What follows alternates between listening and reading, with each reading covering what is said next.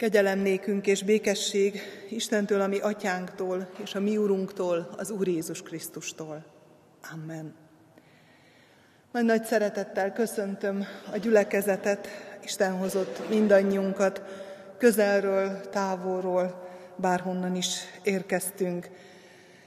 Isten áldása legyen az örvendezőkkel, akik ünnepeltek az elmúlt héten, születésnapot, névnapot ünnepeltek, és Isten vigasztalódása, vigasztalása legyen a gyászolókkal, a bánatot hordozókkal, a betegséggel küzdőkkel. Adjon erőt, adjon reménységet és jövendőt valamennyiünk számára. Isten tiszteletünket a 173. számú énekünkkel kezdjük. Az első három verset fogjuk énekelni. Mely igen jó az Úristent dicsérni.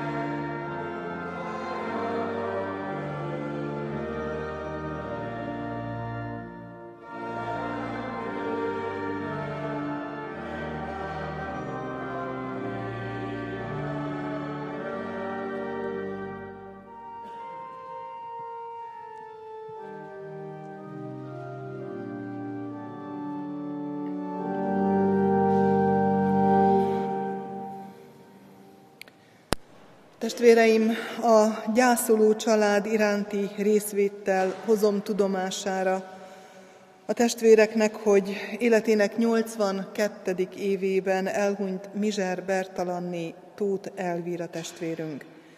Temetése holnap, hétfőn 15 órától lesz. Isten vigasztaló szeretetét kérjük a gyászoló családra.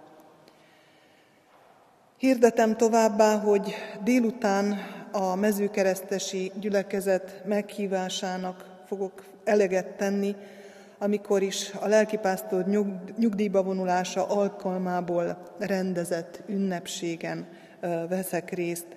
Isten áldása legyen a nyugdíjba vonulókon és a gyülekezeten is. Szeretném hirdetni, ahogyan ígértem is a múlt héten, a az őszi gyülekezeti alkalmainkat, amelyek lassan-lassan vissza fognak térni. A, kihelyeztük a hirdetőtáblára, kitettük a gyülekezet honlapjára is ezeket az alkalmakat, illetve azt, hogy mikortól és milyen alkalmak kezdődnek. Csak néhányat mondanék el ezekből, amelyek a, már a héten ö, aktuálisak lesznek. Az első, amit hirdetni szeretnék, és amiről az elmúlt héten konzultáltunk a gondnok úrral, hogy részben a rezsiárakra való tekintettel, részben azért, mert a hétfő az általában és nagyon sok gyülekezetben a lelkész szabadnapja, a vasárnap helyett, a hétfőn a lelkészi hivatal zárva lesz. Tehát ilyenkor nem fogunk akkor fűteni sem, tehát próbálunk mi is valahogy picit lejjebb ö, vinni ö, fűtésben, világításban, kicsit ö, gazdálkodni, tehát kérem a testvéreket, hogy a hétfői napon, amennyiben nincs olyan halaszthatatlan dolog, temetéssel kapcsolatban természetesen telefonon elérhetőek leszünk. Az adminisztrátor munkatársunk Horvátné Fülöp Erzsébet pedig otthonról fog dolgozni. Vannak olyan munkák, amelyeket otthon ő el tud végezni. A home office most már ismerős mindannyiunk számára, így ő otthon fogja ellátni a feladatait. Tehát kérem, hogy ebben legyenek segítségünkre majd. Hirdetem továbbá, hogy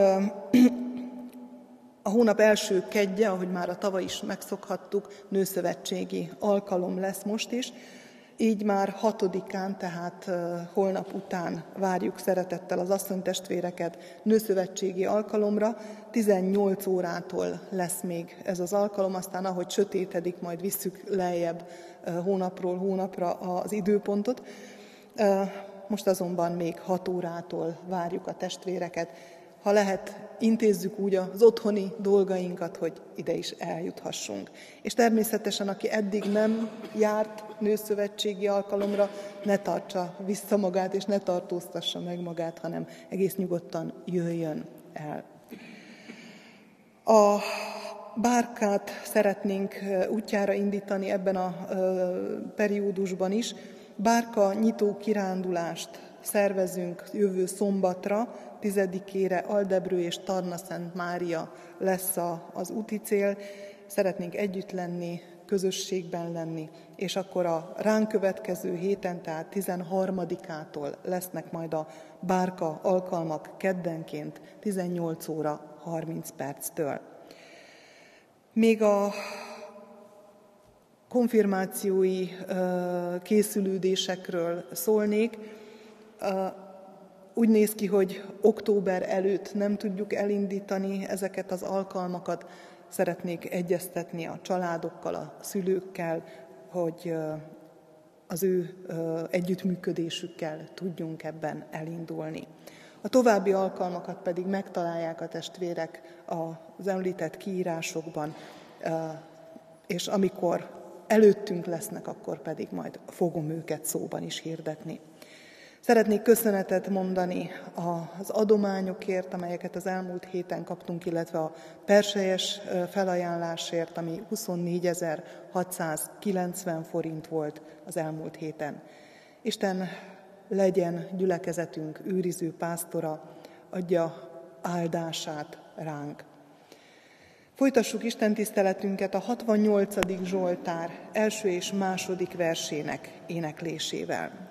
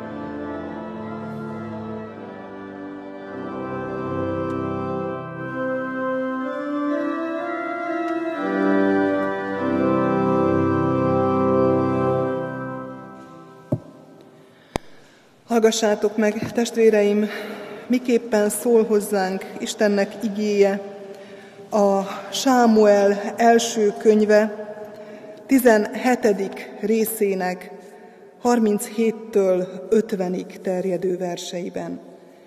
Hogy Istennek igéje miképpen szól hozzánk Sámuel első könyve 17. részének említett helyéről, alázatos lélekkel hallgassuk. Azután ezt mondta Dávid, az Úr, aki megmentett engem az oroszlán és a medve karmától, meg fog menteni ennek a filiszteusnak a kezéből is. Saul így felelt Dávidnak, menj el, az Úr legyen veled. És felöltöztette Saul Dávidot a saját ruhájába, a fejére részsisakot tett, és páncélba öltöztette. Felkötötte Dávid Saul kardját is a ruhája fölé, és járni akart, mert még nem próbálta. Ekkor azonban Dávid ezt mondta Saulnak. Nem tudok én ezekben járni, mert nem próbáltam. Le is vetette Dávid ezeket, kezébe vette a botját, és kiválasztotta patakból öt sima kövecskét.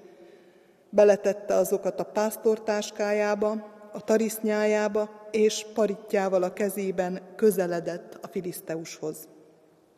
A filiszteus is elindult, és egyre közelebb jött Dávidhoz, és előtte ment a fegyverhordozója.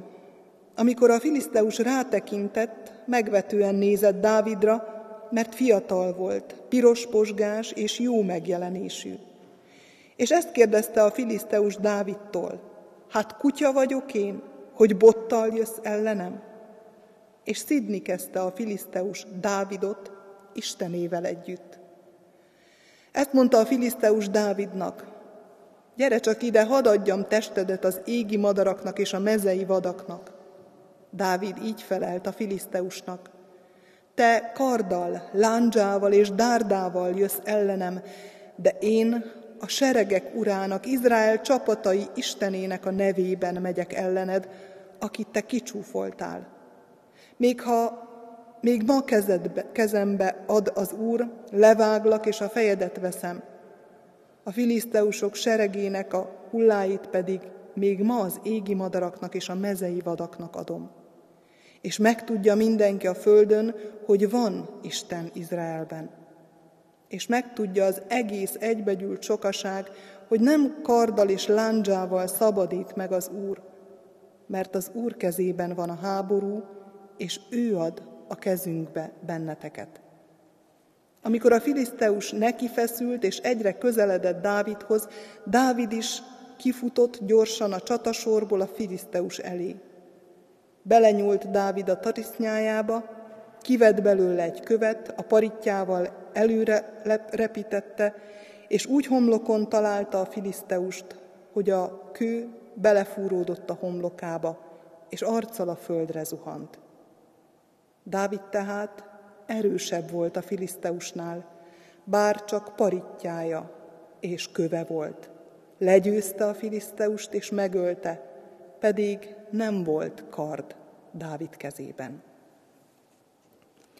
Istennek beszéde lakozzék közöttünk gazdagon, hogy mi sok és áldott gyümölcsöt teremjünk az ő dicsőségére. Értek ezért, imádkozzunk. Mindenható, felséges Úr, tudjuk, hogy a kezedben tartod ezt az egész világegyetemet.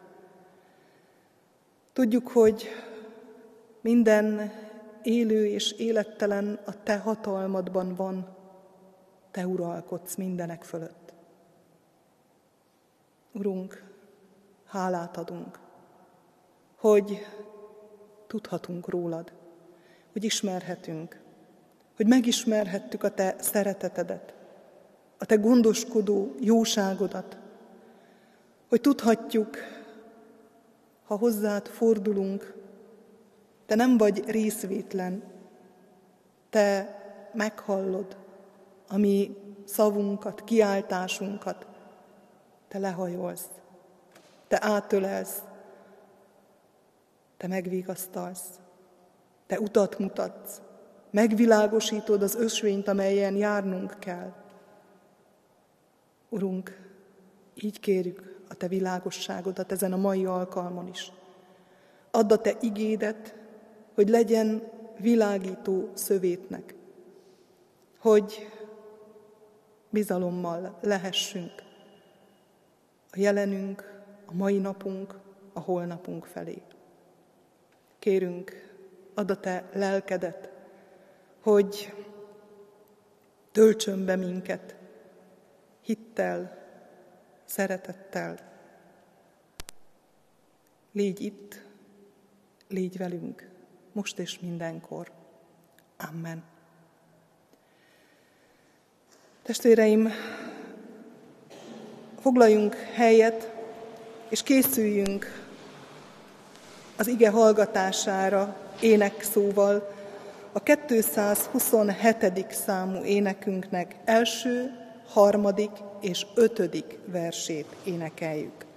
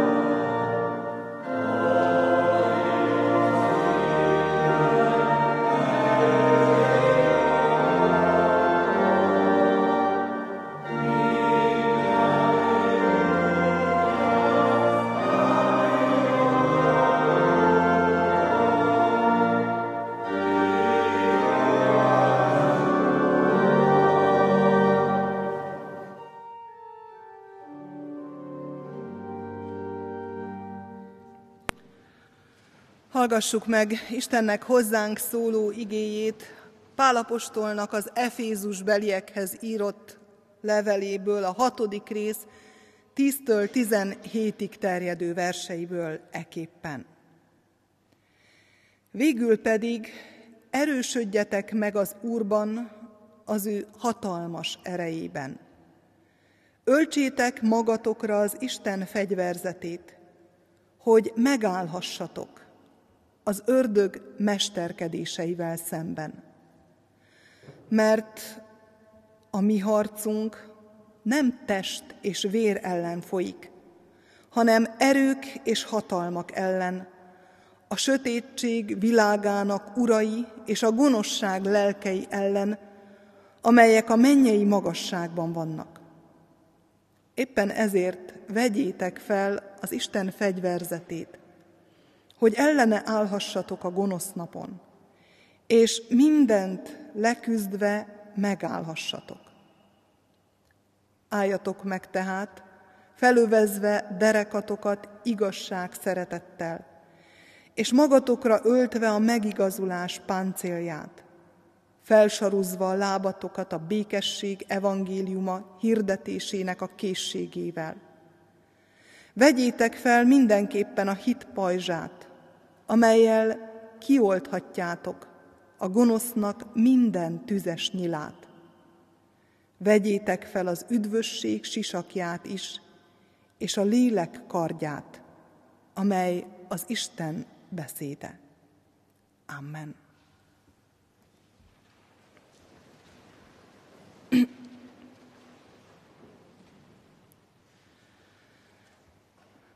Testvéreim, mind a két felolvasott igerész tulajdonképpen harcról szól. Harcról, amely igazán nem áll tőlünk távol. Mert úgy hiszem valamennyien harcolunk. Naponként harcban állunk. Harcban állunk másokkal, amikor más-más érdekek ütköznek össze, más elképzelések világról, akár csak egy-egy parányi dologról, és olyan véresen tudunk harcolni, ölre megyünk, olyan dolgok miatt is, amelyekért egyáltalán nem kellene. Persze vannak olyan kiélezett harcok, ahol valóban élet-halál kérdése. Az, hogy ki mit hisz, ki hogyan gondolkodik bizonyos dolgokról. De nem csak másokkal harcolunk, hanem nagyon-nagyon sokszor bennünk is harc és küzdelem van. Sokszor próbáljuk magunkat másokkal szemben megvédeni, vagy dúl bennünk az óemberünk és az új emberünk közötti feszültség, mintha folyamatosan góliátokkal küzdenénk. Góliátokkal, akiket erősebbeknek, akiket bátrabbaknak látunk, harsányabbaknak ismerünk, kívül és belül. Érdemes egy picit utána olvasni annak, hogy mekkora lehetett ez a góliát. A gyerekeknek szoktam a hittanórán fölírni, hogy hány könyök és hány arasz, és hogy számolják ki. Egyik leírás szerint négy könyök és egy arasz, egy másik szerint hat könyök és egy arasz volt, és hát érdekes lehet, hogy mennyi is az annyi, különböző képpen ö, számolták a könyököt is, az araszt is, de úgy gondolják a tudósok, hogy körülbelül 54 centi lehetett egy könyök, és 22 centi egy arasz. És be lehet számol, ö, szorozni. Akármelyik a helytálló hatalmas ember volt. Az egyik szerint több mint két méter, a másik szerint több mint három méter magas. Ha csak rágondolunk, hogy a mi góliátjaink is olyan sokkal nagyobbak lehetnek, ami gondgóliátjaink, ami ellenfeleink, akár bennünk vannak, akár rajtunk kívül, mint amilyen hatalmas volt ez a góliát, akkor megrémülhetünk. Parányiak vagyunk.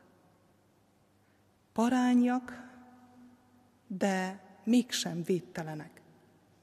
Ezt láthatjuk Dávid és Góliát történetében is, hogy bármilyen harsány volt ez a harcos, filiszteus harcos, bármilyen hatalmas volt, mégis Istenbe vetett bizalma megerősítette Dávidot abba, hogy kiálljon vele szemben harcban, ha meg akarunk állni, már pedig bizonyos vagyok benne, hogy meg akarunk állni, hiszen ha nem akarnánk megállni a mi harcainkban, akkor az első pillanatban odaadnánk magunkat, átengednénk a terepet, nem lennének küzdelmeink, ha nem akarnánk megállni. És igazából akkor akarunk megállni, akkor akarunk ellenállni, hogyha az Istenéi vagyunk. Mert a konfliktusunk nagyon sok esetben abból adódik, bocsánat, hogy nem vagyunk hajlandóak méltatlan helyzetbe kerülni, és méltatlannál lenni az Istenhez. Mert van egy zsinór mértékünk, van egy értékrendünk, amit tőle kaptunk, és ehhez mi ragaszkodunk. És ebből vannak a konfliktusok.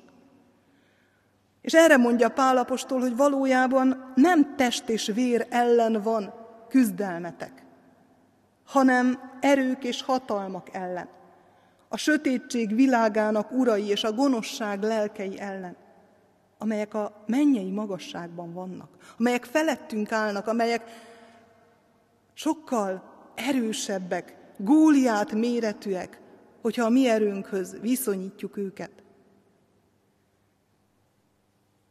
Ha megfigyeljük a Sámuel első könyvét, akkor azt látjuk, hogy a megelőző részekben Dávidot Sámuel királyá keni.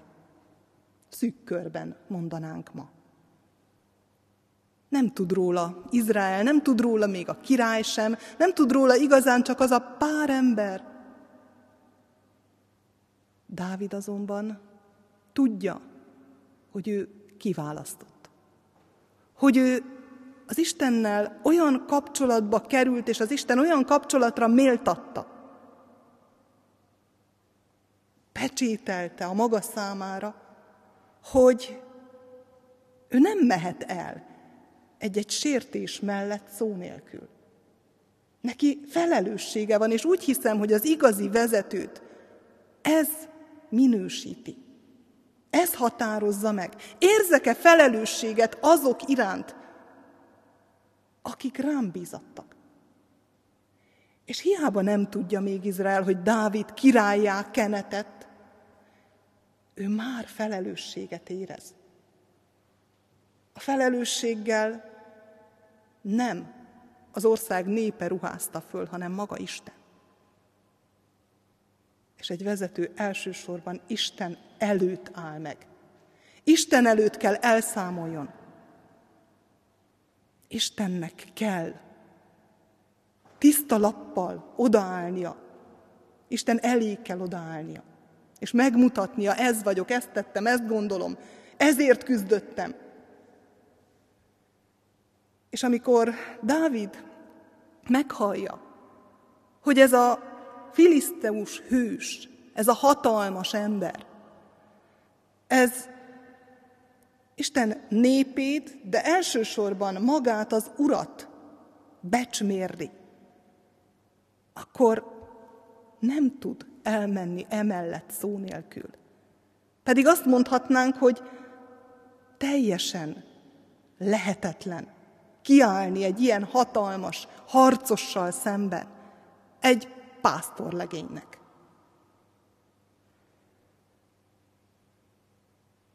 Nincs fegyvere. Úgy tűnik. És mégiscsak van fegyvere. Mi Dávidnak a fegyvere? A gyerekek rögtön mondanák, hogy hát a paritja. De nem az elsősorban, hanem legelőször is az az ő legnagyobb ereje és fegyvere, hogy tudja, nincs egyedül. Nem vagyok magamra hagyva. És ezt nagyon jó, ha megjegyezzük ma, 2022 őszén. Nem vagy magadra hagyva. Semmiben.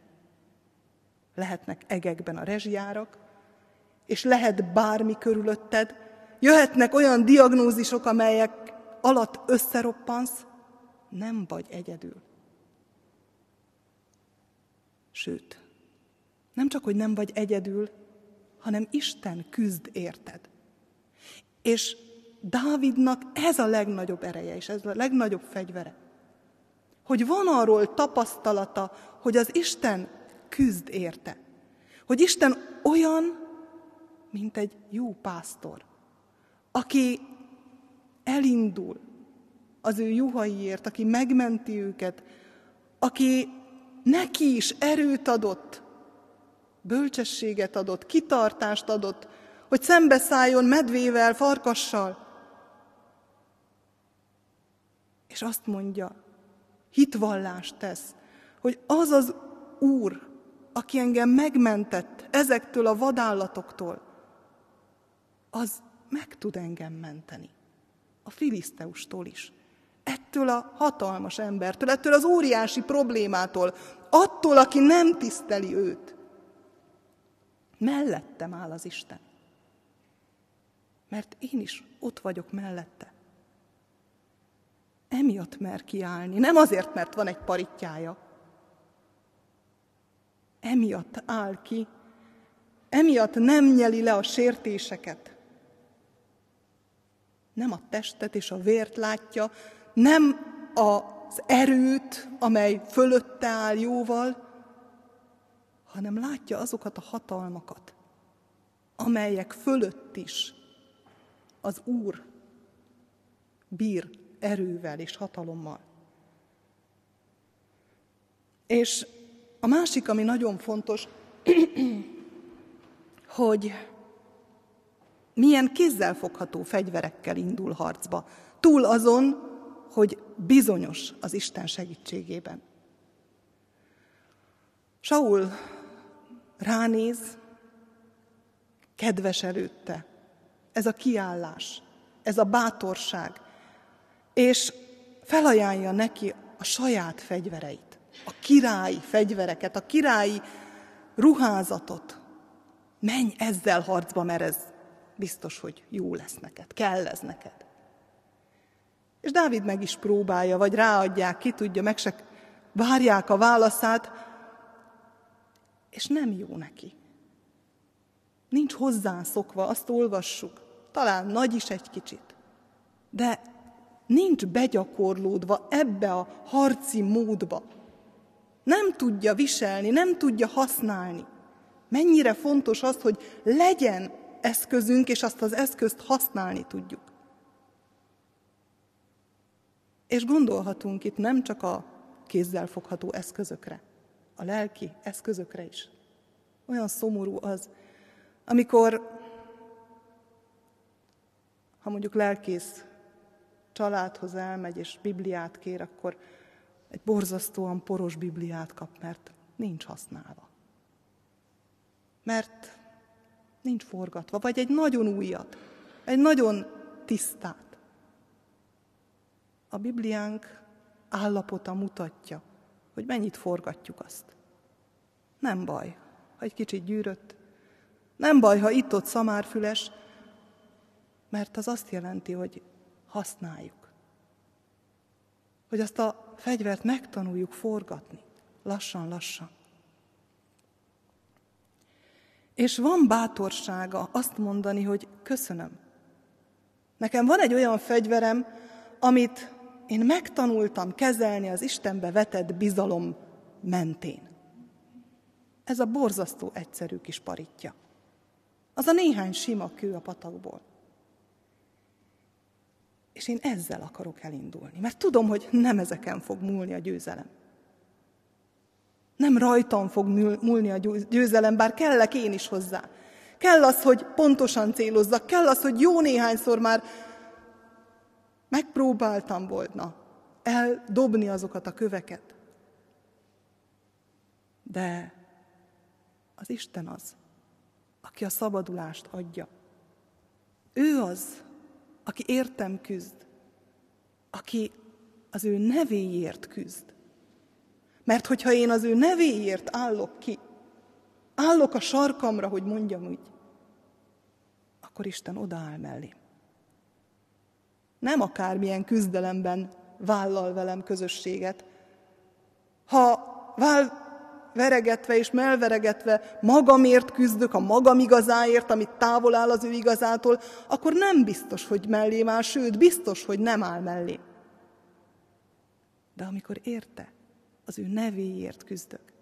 Az ő nevének tisztaságáért, becsületéért, igazságáért, biztos lehetek benne, hogy ott áll mellettem, és harcol értem és vele.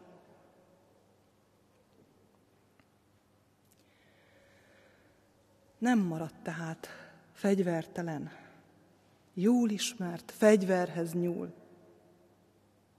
amelybe begyakorlódott, amely a részévé vált, és amelyben, és amely által megtanulta rábízni magát az Istenre. Azért nem azt szeretném most itt javasolni és sugalni, hogy szerezzünk be egy-egy paritját, és keressünk öt lapos követ, és azzal járjunk a 21. században. Mert Pálapostól sem hiszem, és Jézus sem ezt várja tőlünk, mert az új szövetségi ember fegyverzete egészen más. Másról szól Pál az efézusiakhoz írott levélben is. Azt mondja, adottak a ti fegyvereitek.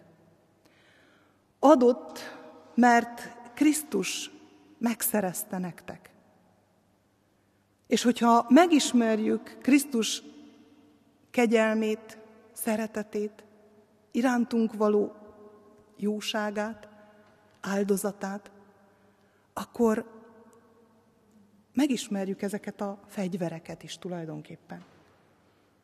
Nagyon fontos, hogy úgy, ahogy lehajolt Dávid, és elvette azt az öt sima követ a patakból, ugyanúgy mi is elvegyük ezeket a fegyvereket.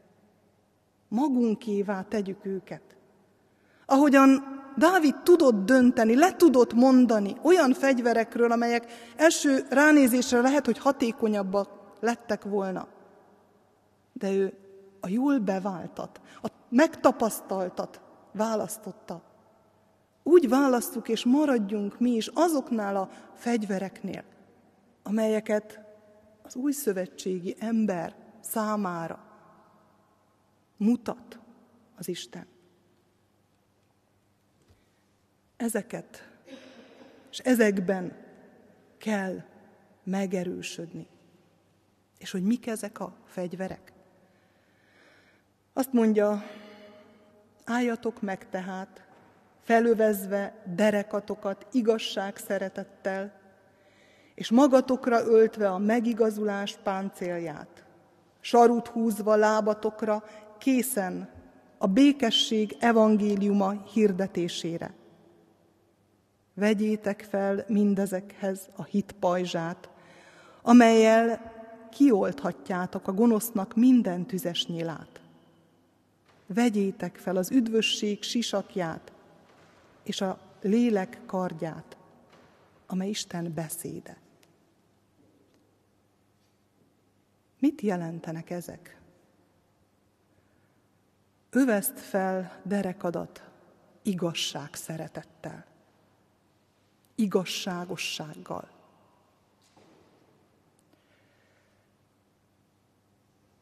Meg kell ismerni, és ha megismerted, el kell ismerni az Isten igazságát.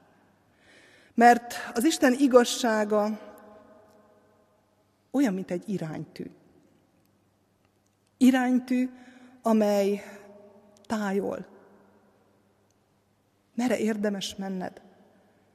ameddig és amilyen úton az Isten útján jársz még. És mi az, ami már az Isten útjától való eltávolodásodat jelenti? Régen az iránytű a hajósok számára létfontosságú volt kint a nyílt vizeken. Iránytűként szerepeltek, tájulóként szerepeltek a csillagok is. És hogyha felhős volt az ég, és eltűntek a csillagok, akkor hatalmas veszélybe kerültek. Isten igazságát, Isten akaratát ismerni, és elfogadni és követni olyan, mint amikor egy nagyon biztos ponthoz, egy nagyon biztos iránytűhöz igazítom az utamat, az életemet. Nem kérdőjelezem meg naponként, vajon helyese? Vajon így van-e? Nem a korszellemtől függ, hogy mi az igaz, mi a jó. Isten elmondta, mi az, ami neki kedves. Mi az, ami hozzá méltó. Borzasztó a mai világban, hogy mindent megkérdőjelezünk. Nincs egy biztos pont az életünkben, amihez tuti biztosan tudom magam igazítani, hogyha nincs az Isten igazsága ott benne a szívem mélyén. Vedd fel ezt, öveszt fel a derekad az Isten igazságával. Megigazulás páncélját említi. Ősd magadra. Mit jelent a megigazulás? Azt jelenti, hogy Isten igazzá tesz. Igaznak tekint Krisztusért. Annyira jó ez. Mert én saját magamat nagyon sokszor nem tudom igaznak tekinteni joggal. Nincs közöttünk egyetlen igaz sem. Mindenki vétkezik. Vagy kicsit, vagy nagyon, de mindenki vétkezik. Bűnben fogantattunk, bűnben születtünk, nem tudunk mássá lenni saját akaratunkból. Isten pedig azt mondja, hogy én igaznak tekintelek. Azért, mert Krisztus olyan nagyon szeretett. Téged, engem, mindannyiunkat. Bármennyire is hihetetlen ez számodra. Bármennyire is méltatlannak tartod magad. És milyen jó ez, hogy nem tőlem függ, hanem ő tőle. Nem rajtam áll. Ez már egy megtörtént valóság, egy tény. Igaz vagy Krisztus által. A békesség evangéliuma, készség, a békesség evangéliumának a hirdetésére, ez a másik fegyver. Olyan sok minden kikezdi a hívő ember készségét a békességre. Mert egy békétlen világban élünk. Sőt, többet mondok. Irritálja a környezetünket, ha békességünk van. Fáj. Fáj ránézni valakire, akinek oka nincs a békességre, és mégis van békessége. Miért van neki? És én hogy vagyok képtelen elérni ezt a békességet, és bántanak minket azért, mert békességünk van. És ilyenkor olyan nehezen marad meg a készségünk a békesség evangéliumának a hirdetésére. Pedig ez egy fegyver. És hogyha az első csapásokat átvészeled, akkor lehet, hogy ez a fegyver elkezdi simogatni azt, aki korábban bántott.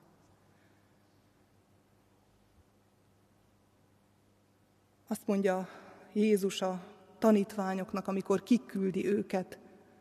Ha azonban egy házba beléptek, először azt mondjátok békesség ennek a háznak. Ha ott a békesség fialakozik, megnyugszik rajta a békességetek, ha pedig nem, rátok száll vissza. De semmiképpen nem vész el. És a másik fegyver a hit, ami hűséget jelent. És elsősorban az Isten hűségét felénk, hogy nem másítja meg a szavát, hogy kitart amellett, hogy én szeretlek, hogy kitart amellett, hogy igaznak látlak, hogy kitart amellett, hogy az ő igazságát nekünk ajándékozza, hogy bizonyosak lehessünk az ő szeretetében, és ez a bizonyosság fordul át aztán abba, hogy én is tudok hűséges maradni az én Uramhoz, hogy ki tudok állni úgy, ahogy Dávid kiállt. Minden emberi lehetőséget meghaladó bátorsággal. És tudott harcolni. Védelem ez a hit. Olyan, mint egy pajzs, amikor záporoznak a gonosz, célzott nyilai. És a másik fegyver az üdvösség, a szabadítás. Hatalmas kincs az, amikor bizonyos vagyok mindezekben, bizonyos vagyok az én üdvösségemben. És ez nem önteltség, ez megint nem rólam szól, hanem arról, hogy bizonyos vagyok az Isten hűségében, szeretetében. Ezek mind védő fegyverek. Öv, amely tartóeszköz volt, páncél, amely teljes mértékben védelmet jelentett, saru, amelyet ha fölvett az ember, akkor nem rúgta le útközben, ezért mondja, hogy a békességet se rúgjuk le magunkról. Pajzs, amely a célzott támadásokat hivatott kivédeni, a gonosz tüzes nyilát oltja ki. Sisak, amely az üdvösség sisakja párosításban jelenik meg. Mert nagyon sokszor a mi üdvösségünket olyan gonosz gondolatok fertőzik meg, olyan elméletek próbálják kilazítani a mi bizalmunkat, amelyeknek nem szabad engednünk, amelyeket pont ez a bizonyosság sisakja véd meg, vagy amelyektől. És végül azt mondja Vegyétek magatokra a lélek kardját is, ami az Isten beszéde. A kard egyszerre védő és támadó fegyver. És Isten beszéde valóban alkalmas arra, hogy megvédjen, vagy hogy elpusztítsa azt, aki ellene tör. De arra is nagyon-nagyon alkalmas, hogy engem személy szerint megvizsgáljon. A zsidókhoz írt levélben olvassuk, mert Isten igéje élő és ható, élesebb minden kétélű kardnál, mélyrehatol az elme és a lélek, az izületek és a velők szétválásáig, és megítéli a szív gondolatait és szándékait. Nincsen olyan teremtmény, amely rejtve volna előtte, sőt mindenki mezitelen és fedetlen az ő szeme előtt. Neki kell majd számot adnunk. Isten a lélek által az ő igéjén keresztül vág rendet bennem elsősorban. És vág rendet körülöttem. Harcol értem. Az új Krisztusi emberemért. Vagy ha kell, ellenem. Az óemberem ellen. Vagy azok ellen, amik, vagy akik az én vele való közösségemet bántani akarják, vagy annak pusztítására törnek. Egész életünkben ott voltak a góliátok. Most is ott vannak. És nem lehet illúziónk afelől, hogy ott lesznek a jövőben is különböző helyről, különböző formában, különböző jelleggel támadnak, próbálkoznak. Dávid nem a saját erejében bízott, hanem Istent hívta segítségül. Isten gondoskodásában rendíthetetlen bizalmával tudott győzni a góliát fölött. Úgy, mint Pál és mindazok, akik Isten fegyverzetét felöltve magukra tudtak ellenállni, azoknak a hatalmaknak, amelyek meg akarták bontani az Istennel való kapcsolatát, békességét, reménységét. Ezt a fegyverzetet kínálja ma fel Isten, hogy vegyük föl, hogy erősödjünk meg benne, az Isten igazságában. Abban, hogy ő megigazított minket. Abban, hogy az ő békessége hatalom. Abban, hogy az ő hűsége megajándékoz a benne való hit erejével. Erősödjünk meg abban, hogy ő megadta a mi üdvösségünket, és hogy beszéde mindig formál és formálni fog, világosságot ad és utat nyit előttünk. Hatalmas szükségünk van erre a fegyverzetre, hogy ellenálljunk, hogy megerősödjünk és hogy győzzünk. Adja Isten a mi győzelmünket. Amen.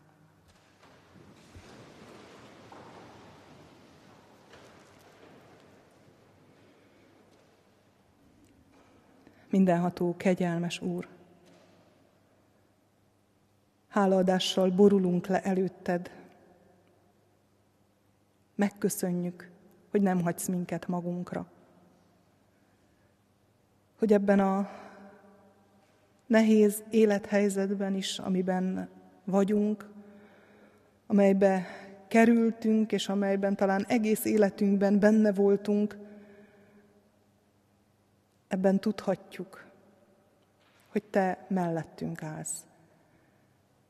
Hogy Te minden eszközt a rendelkezésünkre bocsájtasz, azért, hogy megálljunk, hogy ne essünk el hogy ne csak mi magunk maradjunk meg, hanem hogy másoknak is tudjunk békességet és vigaszt nyújtani. Olyan sok bántás éri a te gyermekeidet. Te azt mondtad, hogy boldogok, akik háborúságot szenvednek az igazságért. Hogy boldogok azok, akiket gyaláznak te miattad ha eddig nem jött el az idő, el fog jönni. Tudjuk jól. Ami meg fogja próbálni a mi hitünket, a mi hűségünket, kérünk, atyánk, éreztesd a te jelenlétedet, hogy ne forduljunk el, hogy ne adjuk fel,